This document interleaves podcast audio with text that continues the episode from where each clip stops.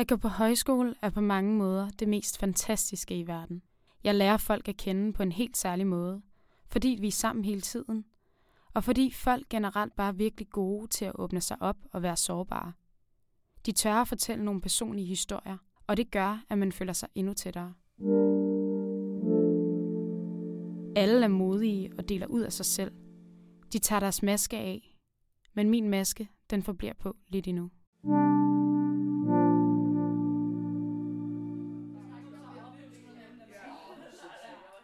Vi sidder fem mennesker i en rundkreds i pejsestuen.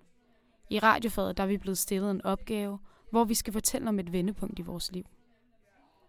Bølgerne, de går højt, og der er en ubehagelig larm i det lokale, som ellers plejer at være så hyggeligt. Jeg vil gerne lytte til de her livsændrende oplevelser, der livligt bliver fortalt om, men det kan jeg ikke. Jeg sidder bare med mine svedige håndflader, mine krydsede ben, og så stiger jeg ned i bordet.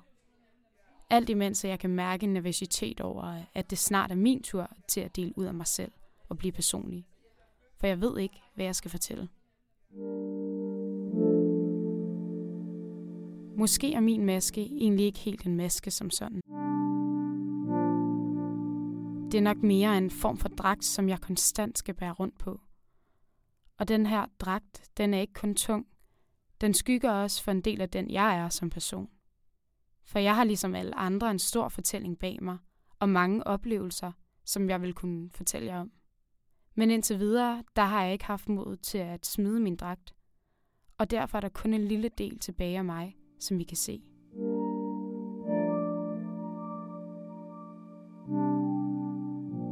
Jeg har taget tilløb til det her, og jeg har været meget i tvivl, om det overhovedet har været det rigtige for mig at gøre. Jeg har også været bange, men jeg har samtidig haft en lyst til at vise hele mit jeg. Ikke fordi, at det er en stor del af mig nu, men fordi, at det er en stor del af min historie. Hvis jeg gemmer det væk, så er der så meget, som jeg ikke kan fortælle.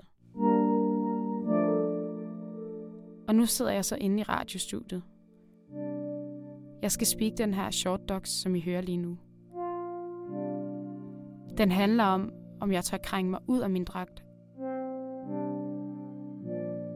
Og jeg har besluttet mig. Jeg tør godt. Jeg tør at åbne op omkring, at jeg mange år har levet med en spiseforstyrrelse. Sygdommen, den har været med i mange af mine oplevelser, som jeg ikke har turt fortælle jer om endnu. Men nu prikker jeg hul på boblen. Jeg tager over i min egen historie.